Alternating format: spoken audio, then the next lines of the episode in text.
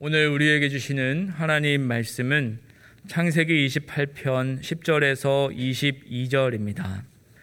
야곱이 부엘세바에서 떠나 하란으로 향하여 가더니 한 곳에 이르러는 해가 진지라 거기서 유숙하려고 그곳에 한 돌을 가져다가 베개로 삼고 거기 누워 자더니 꿈에 본즉 사닥다리가 땅 위에 서 있는데 그 꼭대기가 하늘에 닿았고 또 본즉 하나님의 사자들이 그 위에서 오르락 내리락 하고 또 본즉 여호와께서 그 위에 서서 이르시되 나는 여호와니 너희 조부 아브라함의 하나님이요 이삭의 하나님이라.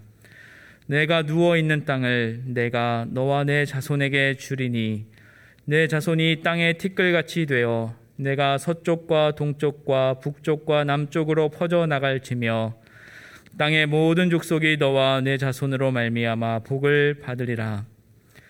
내가 너와 함께 있어 내가 어디로 가든지 너를 지키며 너를 이끌어 이 땅으로 돌아오게 할지라.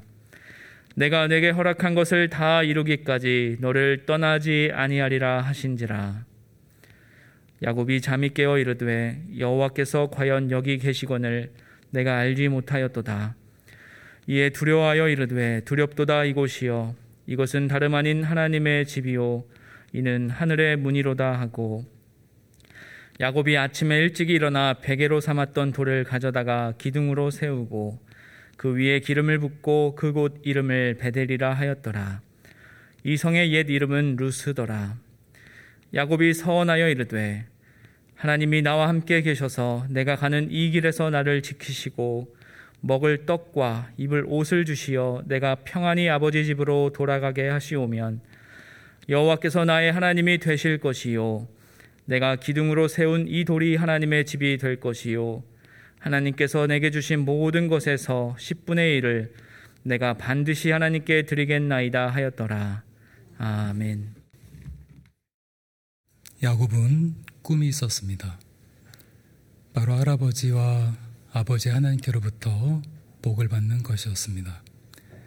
그런 야곱에게 하나님께서도 역시 복을 주고 싶으셨습니다. 그런데 그 방법과 순서는 야곱이 생각했던 그것과는 사뭇 다르셨습니다. 야곱은 복이 먼저였습니다. 하나님은 그 다음이었습니다. 하지만 야곱을 사랑하시는 하나님께서는 단호하고 분명하셨습니다. 하나님 당신이 먼저이시지 절대로 복이 먼저일 수는 없으셨습니다. 왜냐하면 그 순서가 자칫 바뀌었을 때 야곱은 하나님께서 주시려는 진정한 복을 소유할 수 없는 사람이 되기 때문입니다. 모든 일에는 방법과 순서가 중요합니다. 우리의 삶도 우리의 신앙도 마찬가지입니다. 그런데 야곱의 입장에서 생각해 보면 그가 하나님보다 복을 먼저 구할 수밖에 없었던 그의 삶에 궤적이 있었습니다. 그것은 한마디로 말씀을 드리면 야곱은 하나님을 아는 사람이었지 하나님을 만난 사람은 아니었던 것입니다. 하나님을 안다는 것과 하나님을 만난다는 것은 비슷해 보이지만 전혀 다른 이야기입니다. 사도 바울은 담에색 도상에서 예수님의 음성을 듣고 그분을 만났습니다. 그리고 그 순간부터 그의 삶에는 새로운 물줄기가 흘러내리기 시작했습니다. 바울은 누구보다도 주님을 생각하기 시작하였고 그분을 의식하기 시작하였습니다. 그리고 예수 그리스도 안에서 모든 인생의 답을 찾은 바울은 자신의 삶의 목적도 방법도 우선순위도 모두 바뀌게 되었습니다.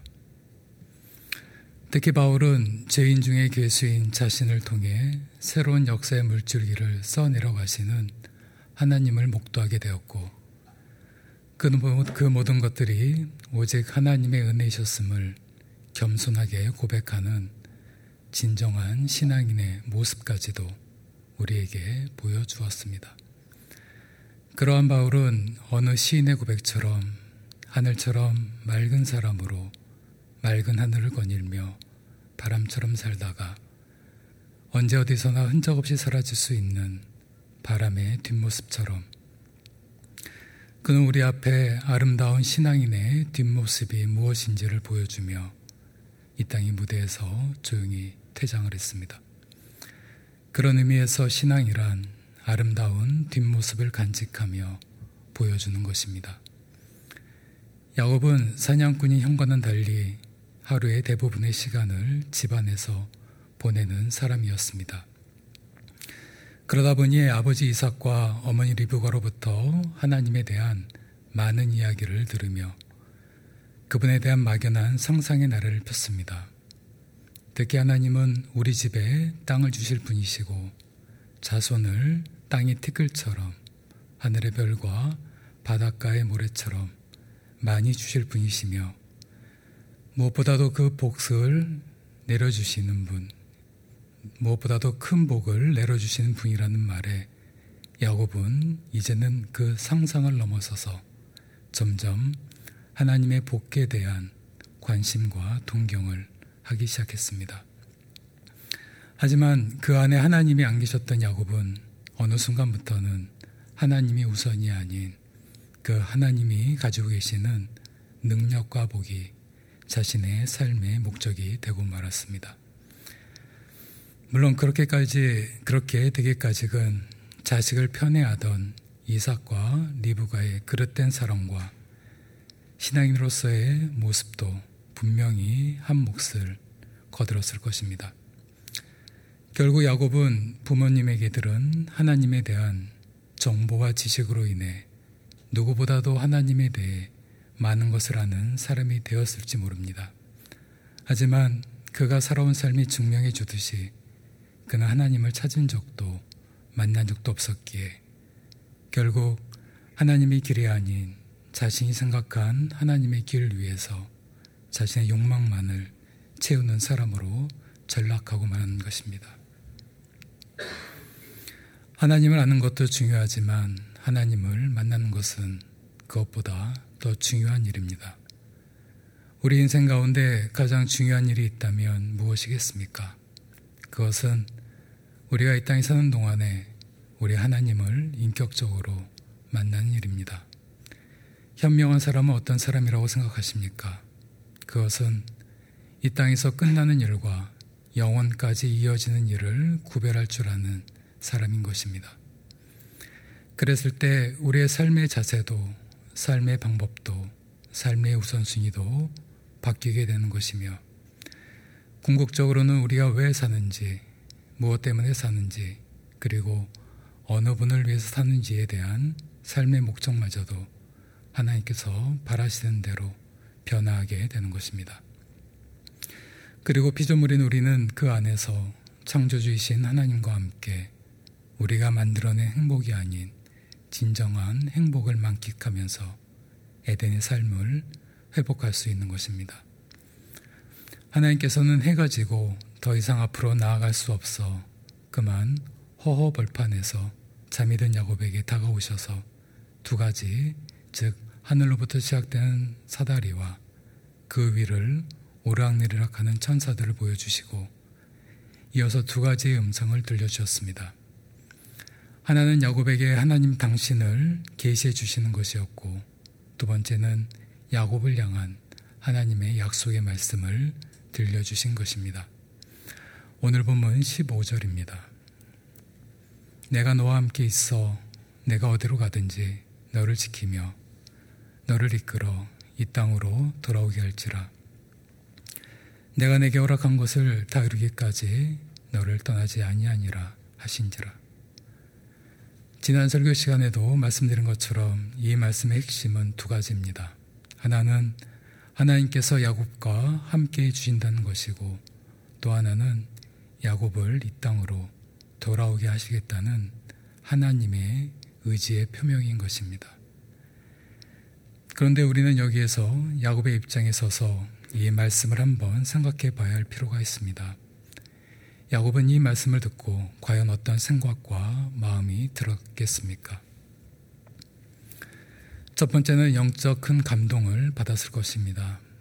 형이 자신을 죽이기 위해 언제 쫓아올지 모르는 상황 속에서 하나님께서 자신과 함께 주시고 자신이 어디로 가든지 지켜주신다는 말씀에 야곱은 하나님께 진심으로 감사하는 마음이 들었을 것입니다. 더욱이 자신에게 허락하신 모든 것들을 다 이루기까지 자신을 떠나지 아니하시겠다는 말씀에는 벅찬 감격마저 느꼈을 것입니다. 하지만 그와 동시에 무서운 형 예서를 생각하면 여전히 자신을 짓누르며 떠나지 않는 공포와 두려움으로 인해 마냥 기뻐할 수만은 없었을 것입니다. 특히 이 땅으로 돌아오겠다고 돌아오게 하시겠다는 하나님의 단호하신 음성이 귓가에 맴돌 때면 온갖 생각과 상념이 마치 주마등처럼 자신의 머릿속을 스쳐 지나가면서 매우 혼란스러웠을 것이고 만약에 하나님께서 형과의 문제를 해결해 주신다면 과연 어떤 방법으로 해 주실지에 대한 질문과 궁금증 또한 그에게는 있었을 것입니다. 저희 개인적인 이야기를 드림을 양해해 주시기 바랍니다. 오늘 본문 15절 말씀이 저희 인생 가운데서도 찾아온 적이 있었습니다. 지금으로부터 18년 전인 2003년의 일이었습니다. 그날 하나님께서 저를 얼마나 사랑하시는지를 알게 해주신 아주 특별한 날이었습니다. 저는 그날 이후 이 말씀을 자주 읽게 되었고 많은 생각을 하게 되었습니다. 그런데 이 말씀을 읽을 때마다 제 마음 가운데 부담으로 와닿는 구절이 하나 있었습니다. 바로 오늘 본문의 야곱처럼 이 땅으로 돌아오게 할지라 라는 말씀이었습니다. 저는 이 말씀을 읽으며 내가 다시 돌아갈 땅이 있는가? 라는 질문을 던지지 않을 수가 없었습니다. 그러던 어느 날 다시 이 말씀을 읽다가 문득 제가 만약에 돌아가야 할 땅이 있다면 그곳은 일본이겠다라는 생각을 하게 되었습니다. 그 이유는 당시 저는 일본에서 공부를 마치고 귀국한 지 얼마 안 되었고 제가 우리나라 외에 가본 나라라고는 당시에는 일본밖에 없었기 때문이었습니다. 하지만 저의 여러 상황상 그건 불가능한 일처럼 보였습니다. 만약에 회사 출장으로 일본을 간다고 하더라도 일주일 길면 한 달 정도이지 돌아간다는 개념의 단어를 사용할 수 있는 것은 아니었던 것입니다. 그런데 그날 이후부터 3년 동안 저의 삶에는 커다란 변화가 생기기 시작하였습니다. 이 자리에서 그 모든 내용을 다 말씀드릴 수는 없지만 저는 결국 직업이 바뀌게 되었고 동시에 여러 상황이 급변하게 되면서 2006년 봄 다시 한번 이 말씀 앞에 서야만 했습니다. 그리고 그해 여름 일본에서의 방송 선교를 위해 아무것도 마련되지 않은 일본 땅으로 가방 두 개만을 들고 혼자 떠나야만 했습니다. 당시에 저는 저희 선친께서 돌아가신 지 얼마 되지 않았고 어머니마저도 병원에 계셨기 때문에 회사에서의 제안을 정중히 사용할 수도 있었습니다. 또한 회사에서도 저희 처지를 잘 알고 있었기에 더 이상 요청을 할 수 없는 그런 상황이었습니다. 그럼에도 불구하고 제가 떠나기로 결정했던 이유는 2003년에 오늘 본문 15절 말씀을 저에게 허락해 주셨고 그 이후로 3년간 저의 뜻과는 상관없이 모든 것들이 변화되기 시작하면서 결국은 제가 떠날 수밖에 없는 상황, 가운데 놓이게 하셨던 하나님의 인도하심을 제가 보았고 기억했기에 이 일은 제가 안 간다고 안 가지는 일이 아님을 겸손히 받아들였던 것입니다. 그리고 제가 할 수 있는 일은 모든 것을 하나님께 맡기고 오직 저와 함께 해 주신다는 하나님의 말씀만을 신뢰하며 순종하는 길 밖에는 없음을 믿음으로 고백하고 나아가는 것이었습니다. 무에서 유를 일구어내야 하는 일본에서의 개척 사역은 정말로 쉽지 않은 일이었습니다. 하지만 제가 지금도 하나님께 감사드리고 있는 것은 저를 일본 전국에, 전국으로 다니게 하시면서 많은 사람을 만나고 많은 이야기를 듣게 하시고 거의 매일같이 하나님께서 어떻게 역사하시는지를 저 같은 사람이 감히 볼 수 있는 기회를 허락해 주셨다는 것입니다. 또한 일본 전국을 다니면서 어느새 일본이란 나라가 저에게는 점점 작게만 느껴지게 해주셨고 그 결과 일본을 넘어서서 세계를 바라볼 수 있는 마음까지도 허락해 주셨다는 것입니다. 그런데 그보다도 제가 더 감사했던 일이 있습니다. 그것은 15절 말씀을, 말씀을 제가 잊지 않고 항상 기억하게 하셨고 그 말씀에 대해 끊임없이 질문하게 하셨으며 결국에는 그 질문에 대한 하나님의 답변에 대해 제가 순종할 수 있는 믿음을 허락해 주셨다는 것입니다. 야곱은 사기꾼이요 거짓말쟁이이며 욕심장이었습니다. 이런 사람이 우리 주위에 있다면 친구로 삼으시겠습니까? 하지만 이러한 야곱에게도 우리가 영적으로 배울 점이 있습니다.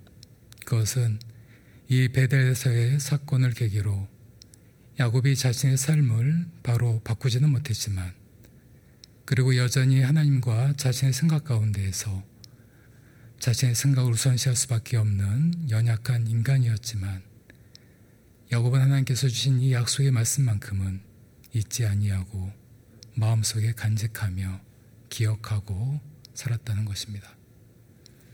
특히 삼촌 라반 밑에서 혹독한 20년간의 훈련을 받는 과정 속에서도 그 하나님에 대해서 그리고 지나온 자신의 삶에 대해서 다시 한번 되돌아볼 수 있는 기회를 가지면서 환난을 통해 인내를, 인내를 통해 연단을, 그리고 연단을 통해 하나님에 대한 소망을 품을 수 있는 사람으로까지 조금씩 조금씩 성장해 나갔던 것입니다.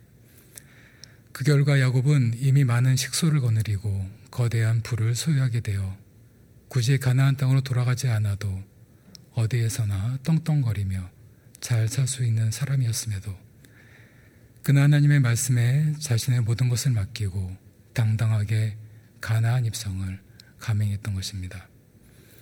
그리고 행여 형에 의해 죽을 수밖에 없는 상황에 놓일지라도 그나 하나님께서 그토록 바라시던 그의 길을 믿음으로 걸으며 하나님이 주시는 찬란한 아침 태양빛을 맞이했던 것입니다. 그런 의미에서 믿음이란 하나님의 말씀과 그분의 행하심을 잊지 않고 기억하는 것이고 그 기억함을 통해 앞으로 우리에게 행하실 하나님의 일에 동참하는 것이며 결국은 순종함을 통해 하나님의 뜻을 이 땅 위에서 구현해 나가는 것입니다. 우리 교회는 지난 7월 10일로 창립 16주년을 맞이했습니다. 지난 설교 시간에 말씀드린 것처럼 오늘은 앞으로의 우리 교회 대외 사역을 어떻게 나갈 것인지에 대해 교우님들에게 말씀을 드리도록 하겠습니다. 그 전에 두 가지를 먼저 말씀드리겠습니다. 하나는 우리 교회 부여된 사명을 이야기할 때 선교 200주년을 향한 비전을 함양하는 것이라는 표현을 사용합니다. 그랬을 때 과연 선교 200주년이 되는 해가 언제인가 하는 것입니다. 이것은 초대 담임 목사님께서도 이미 밝히신 것처럼 2084년이 됩니다. 우리나라 최초의 선교사가 한반도에 공식적으로 입국한 것은 1885년의 일이었습니다. 하지만 그보다 1년 앞선 1884년에 이미 이 땅에는 자생적인 교회가 세워졌고 여러 선교 활동들이 시작되었습니다. 백주년 기념 사업 사업 협의회 현 100주년 기념 재단은 이 해를 기리기 위해 1984년에 한국 기독교 100주년 선교 대회를 여의도 광장에서 성대하게 치렀고 이런 연유로 선교 200주년이 되는 해는 2084년이 되는 것입니다. 앞으로 63년이 남아 있습니다. 제가 이 숫자를 굳이 언급하는 이유는 제가 대회 담임으로서의 사명을 정년까지 완수한다 해도 200주년까지는 50여 년 가까운 시간이 더 남아있다는 것입니다. 이것은 우리 교회가 향후 200주년을 향해 나아감에 있어서 저의 역할은 전부가 아닌 그 중에서도 일부분임을 의미하는 것입니다. 200주년 이후까지도 생각을 한다면 저의 역할은 더 일부분이 될 것입니다. 그런 생각을 하게 되면 저의 역할은 더 명확해지고 분명해집니다. 결국 저는 우리 교회를 향한 하나님의 선교라는 한편의 긴 마라톤 가운데 아주 작은 일부분을 맡아서 달리는 사람으로서 제가 할 일은 저를 이어서 달려갈 누군가를 위해 제가 맡은 동안에 이루어지는 모든 사역을 하나님의 방법대로 진행하고 그것을 잘 정리해서 다음 사람에게 잘 전해주는 것입니다. 행여 저를 이어서 달리는 누군가에게 제가 방해나 걸림돌이 되지 않도록 최선을 다하는 것입니다. 첫 번째가 선교 200주년을 향한 길닦기 역할을 하는 가운데 대외 사역에서 제가 맡은 역할은 전부가 아닌 일부분이라고 한다면 두 번째는 제가 일부분을 맡긴 했지만 앞으로 200주년을 향해 나아감에 있어서 사역의 방향을 더욱 명확하게 정해 나간다는 측면에서는 가장 중요한 시기에 중요한 역할을 맡았다는 것입니다. 초대 담임 목사님께서 첫 단추를 잘 끼우신 것처럼 저는 그 다음 단추를 그 길 위에서 잘 이어서 끼워 나가는 것이 저의 소임이자 저에게 허락하신 가장 중요한 사명이라 할 수 있습니다. 이를 위해 제가 정한 것이 있습니다. 그것은 지금껏 우리가 잘 해오던 과거의 모든 대외 사역을 기억하면서 변화를 두려워하거나 거부하지 아니하고 앞으로 우리 교회를 향해 새일을 행하실 하나님과 함께 동행하며 담대하게 사역을 펼쳐나가는 것입니다. 특히 새로운 일에 관해서는 이제는 국내뿐만이 아니라 해외 많은 사람들과도 적극적으로 교류하며 협력해 나가는 것이고 지금껏 우리가 시도하지 않았던 새 일들을 하나님께 기도하면서 때론 과감하고 담대하게 찾아서 해 나가는 일입니다. 이와 같은 측면에서 대외 사역 가운데 우리 교회가 앞으로 더 집중해 나가야 할 몇 개의 사역에 대해 우리 교우님들에게 설명을 드리겠습니다.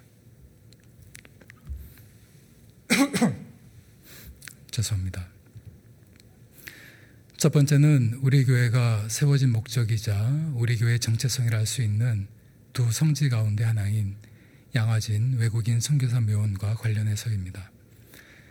우리 교회는 주지의 사실대로 한국 기독교의 양대 성지를 관리, 보존하기 위해 세워진 교회입니다.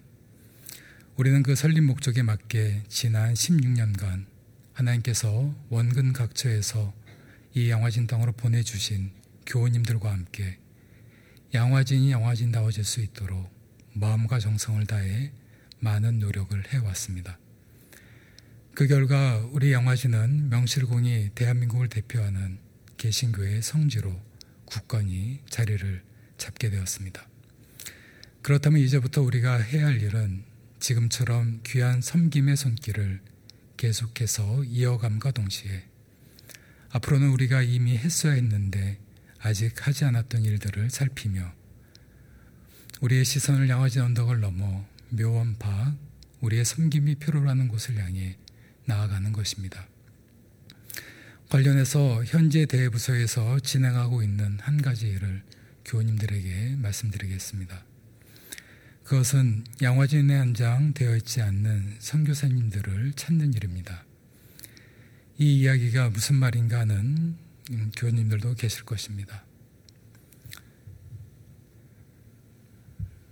현재 우리 양화진에는 145분의 선교사님들과 그 가족들이 잠들어 계십니다. 그중 선교사님들은 90분이시고 가족들은 55분이십니다. 그런데 그 90분의 선교사님 가운데에서 가족들은 현재 양화진에 계시지만 정작 당사자인 선교사님 본인께서는 이곳에 안장되어 있지 않은 분들이 계십니다. 저희는 그분들을 찾는 일부터 먼저 시작하려고 합니다. 이유는 아주 소박합니다. 그분들에게 우리의 감사와 존경과 사랑의 마음을 조금은 늦었지만 한국 교회를 대신해서 전해드리기 위함입니다. 그분들은 100여 년 전에 이 땅에 오셔서 양화진에 계신 선교사님들과 함께 조선의 보고마를 위해 최선을 다하신 분들이셨습니다. 하지만 지금은 각자의 삶 가운데 역사하신 하나님의 인도하심에 따라 가족과 동료들이 있는 이 양화진 땅을 떠나 다른 곳에서 홀로 외로이 안장되어 계십니다. 그렇다고 해서 그분들에 대한 우리의 감사와 존경과 사랑의 마음이 엷어지거나 달라질 수는 없습니다. 지난 두 달 동안 선교사님들의 묘지를 찾는 이 프로젝트를 위해 저희 대외 교육자들이 국내뿐만 아니라 전 세계를 대상으로 소재 파악에 들어갔었습니다. 그 결과 현재 영화진에 안장되어 있지 않은 총 30분의 선교사님 가운데 저희가 안장지를 찾은 분은 23분이고 아직 찾지 못한 분은 7분이십니다. 이 일곱 분들에 대해서는 지금도 소재 파악을 위해 노력하고 있으며 찾을 수 있기를 간절히 바라고 있습니다. 그리고 소재 파악이 끝난 23분의 선교사님들에 대해서는 저희가 국내를 비롯하여 미국, 영국, 일본 등 현지 묘원들과 직접 연결해서 1년에 한 두 차례도, 두 차례라도 감사와 존경과 사랑의 마음을 담은 꽃을 올려드리려고 준비 중에 있습니다. 그리고 언제 기회가 된다면 직접 찾아뵙고 한국교회를 대신해서 감사의 인사라도 드릴 수 있기를 간절히 바라고 있습니다. 또한 북한에 묘지가 있는 윌리엄 베어드 선교사님과 부인이신 애니 베어드 선교사님께도 시간은 많이 걸리겠지만 우리의 마음을 전해드릴 수 있는 날이 하루빨리 찾아오기를 바라고 있습니다.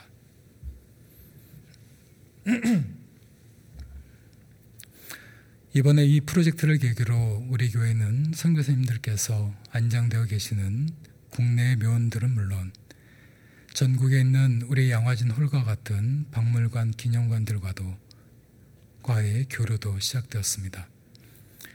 이 만남을 소중히 여기면서 앞으로 서로 협력하는 좋은 파트너 관계로까지 발전해 나아가길 바라고 있습니다.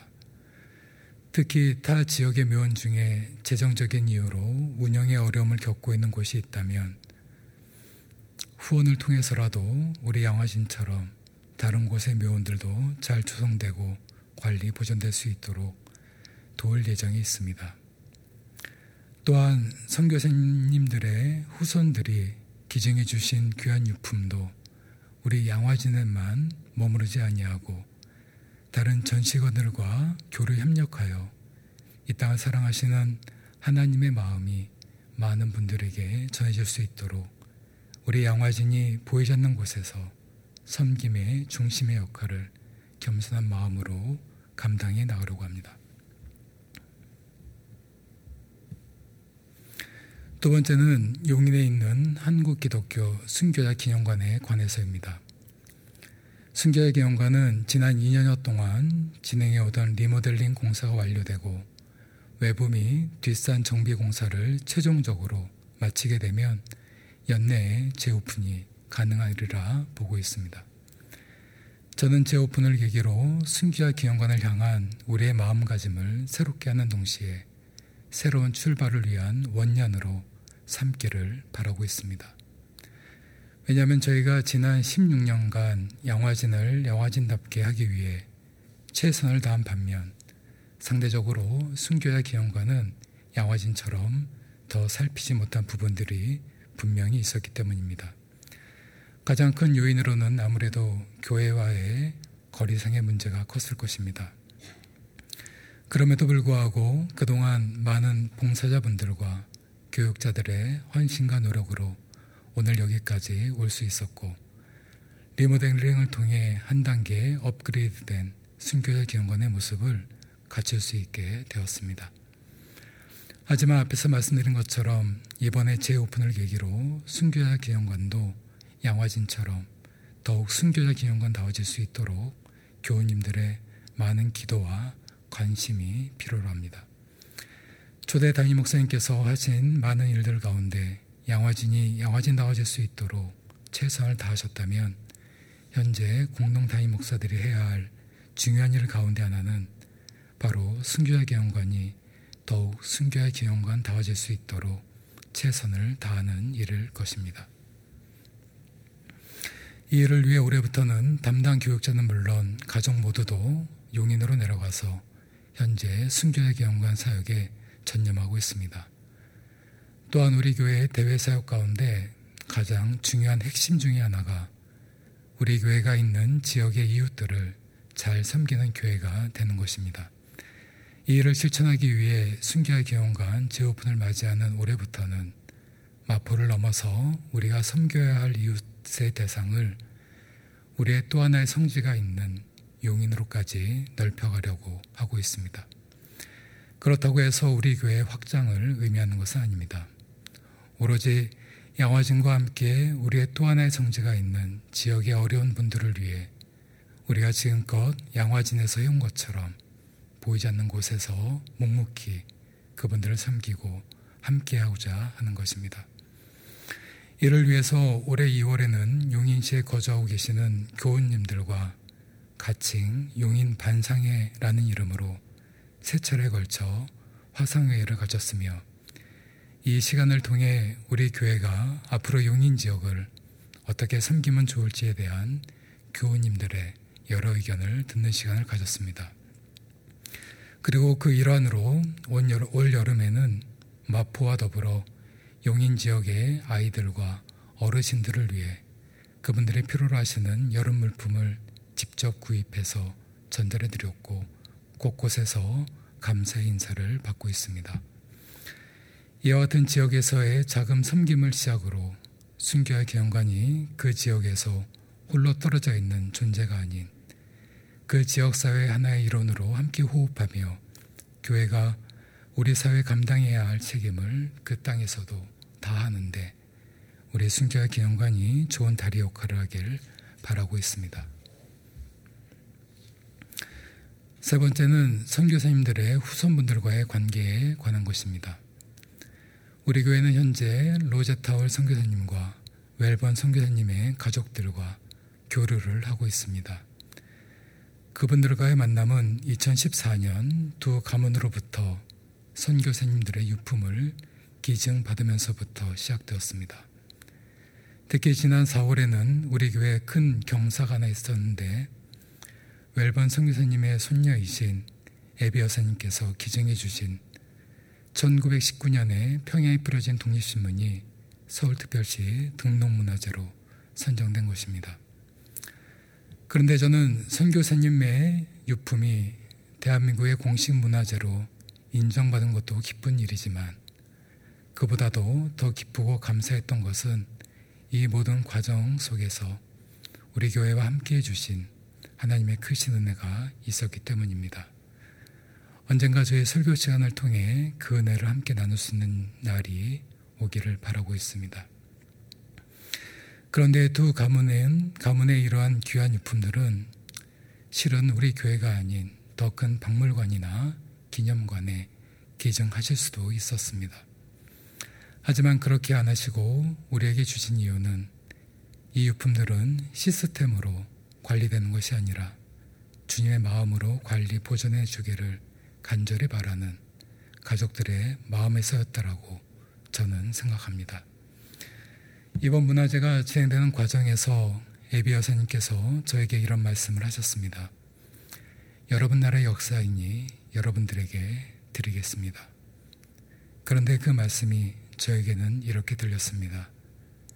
하나님께서 여러분 나라의 역사 가운데 행하신 귀한 일이니 그 하나님의 행하심을 여러분 나라에 전해드리겠습니다. 라고 말입니다.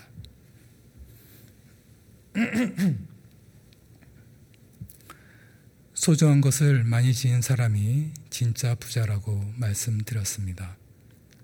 하나님의 그 소중함과 가치라는 사람만이 진정한 하나님 나라의 부자가 될 수 있듯이 누구보다도 그 소중함을 아는 우리가 하나님의 마음으로 이 유품들을 오랫동안 잘 간직해 주기를 가족들은 지금도 진심으로 바라고 계실 것입니다. 저는 에비 여사님께 이번 1919년에 평양에서 뿌려진 독립신문이 문화재로 결정되고 나서 이 메일을 통해 그간 있었던 내용들을 상세히 보고드리며 기쁨을 함께 나누었습니다. 그 메일의 마지막 부분에 제가 이렇게 적었습니다. 저희 백주년 기념교회는 130여 년 전 이 땅에 오신 성교사님들께서 뿌려놓으신 그리스도의 사랑과 헌신과 희생과 삶에 귀한 정신들을 늘 기억하며 앞으로도 최선을 다해 저희에게 허락하신 하나님의 일들을 잘 감당해 나가도록 하겠습니다. 특히 선교사님들의 후손분들을 위해 저희가 할 수 있는 일이 있다면 최선을 다하겠습니다.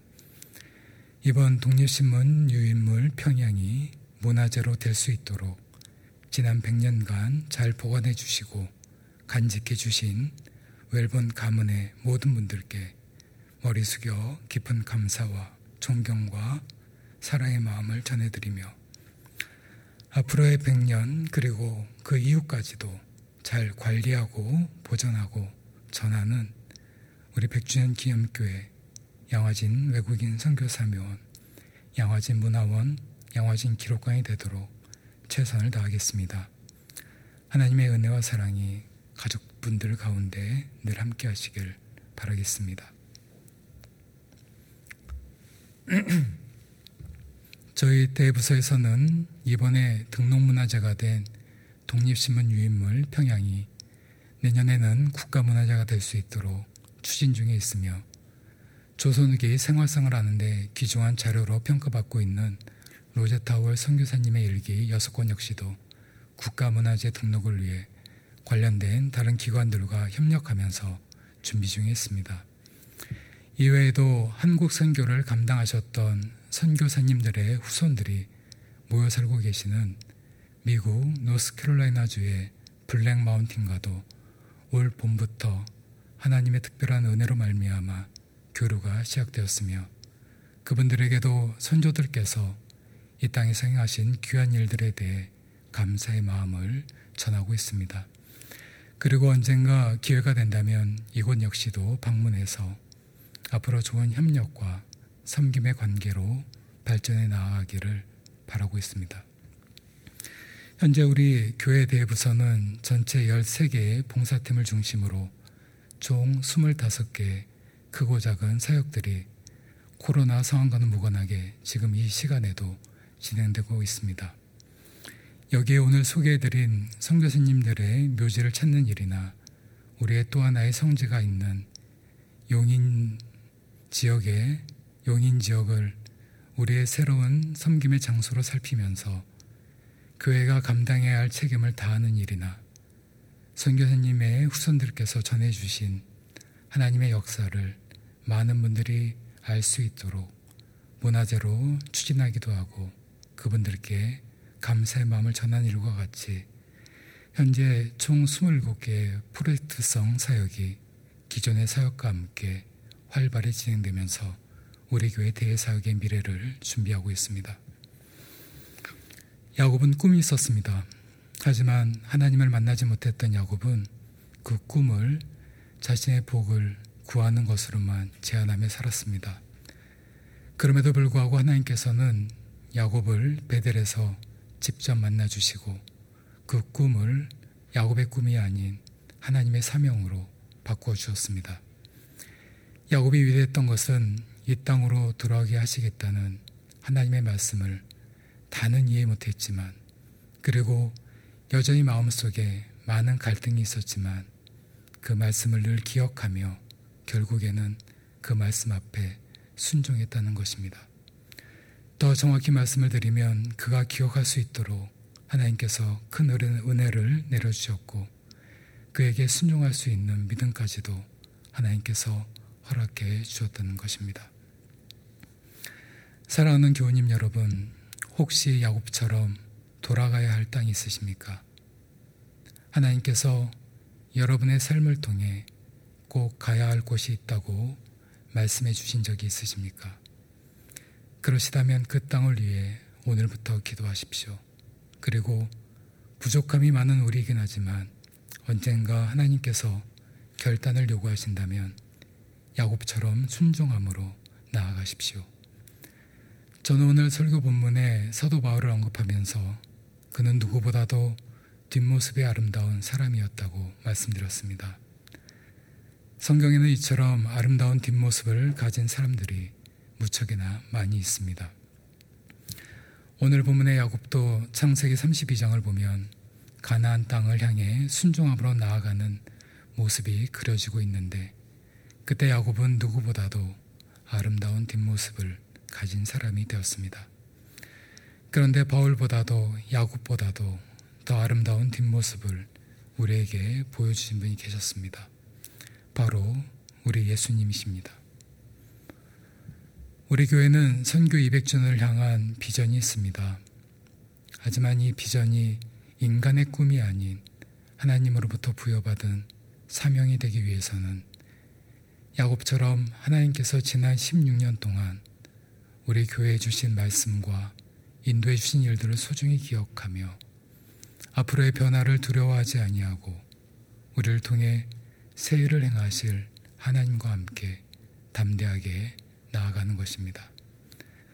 그리고 중국에는 우리 각자가 한 사람의 교회로서 부르심을 입은 사람답게 우리가 가야 할 그 땅 위에서 진정한 그리스도인의 모습으로 아름다운 뒷모습을 간직하며 서 있는 것입니다. 그러한 예수님의 뒷모습을 기억하며 우리의 뒷모습을 가꾸어 나아가길 바라고 소망하는 우리를 통해 하나님께서는 선교 200주년을 향한 우리의 발걸음을 기쁘게 받아주실 것이며 부족한 우리를 통해 하나님께서는 한국교회를 더욱 새로워질 수 있도록 하실 것이며 세계 열방은 또 하나의 좋은 동역자를 만났다는 기쁨으로 말미암아 행복해질 것입니다. 그러한 은혜가 우리 교회와 교인들의 삶 가운데 항상 함께 하시길 주님의 이름으로 기도드립니다. 기도하시겠습니다.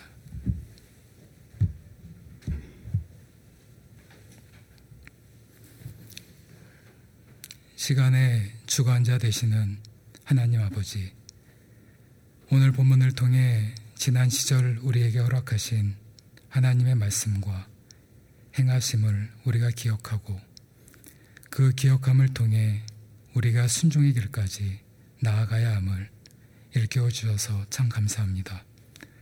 바울은 자신에게 허락한 자신에게 허락해 주신 하나님의 은혜를 늘 기억하면서 자신의 사명인 그의 길을 끝까지 완주하며 우리에게 아름다운 뒷모습을 보여주었습니다.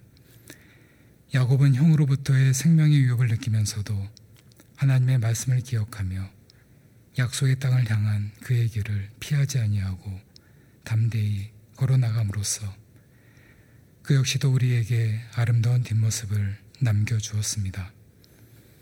우리 예수님께서는 겟셋마네에서 땀이 피가 되도록 기도하셨지만 침묵하시는 하나님을 바라보면서 당신께서 이 땅에 오신 진정한 이유를 다시 한번 기억하셨습니다.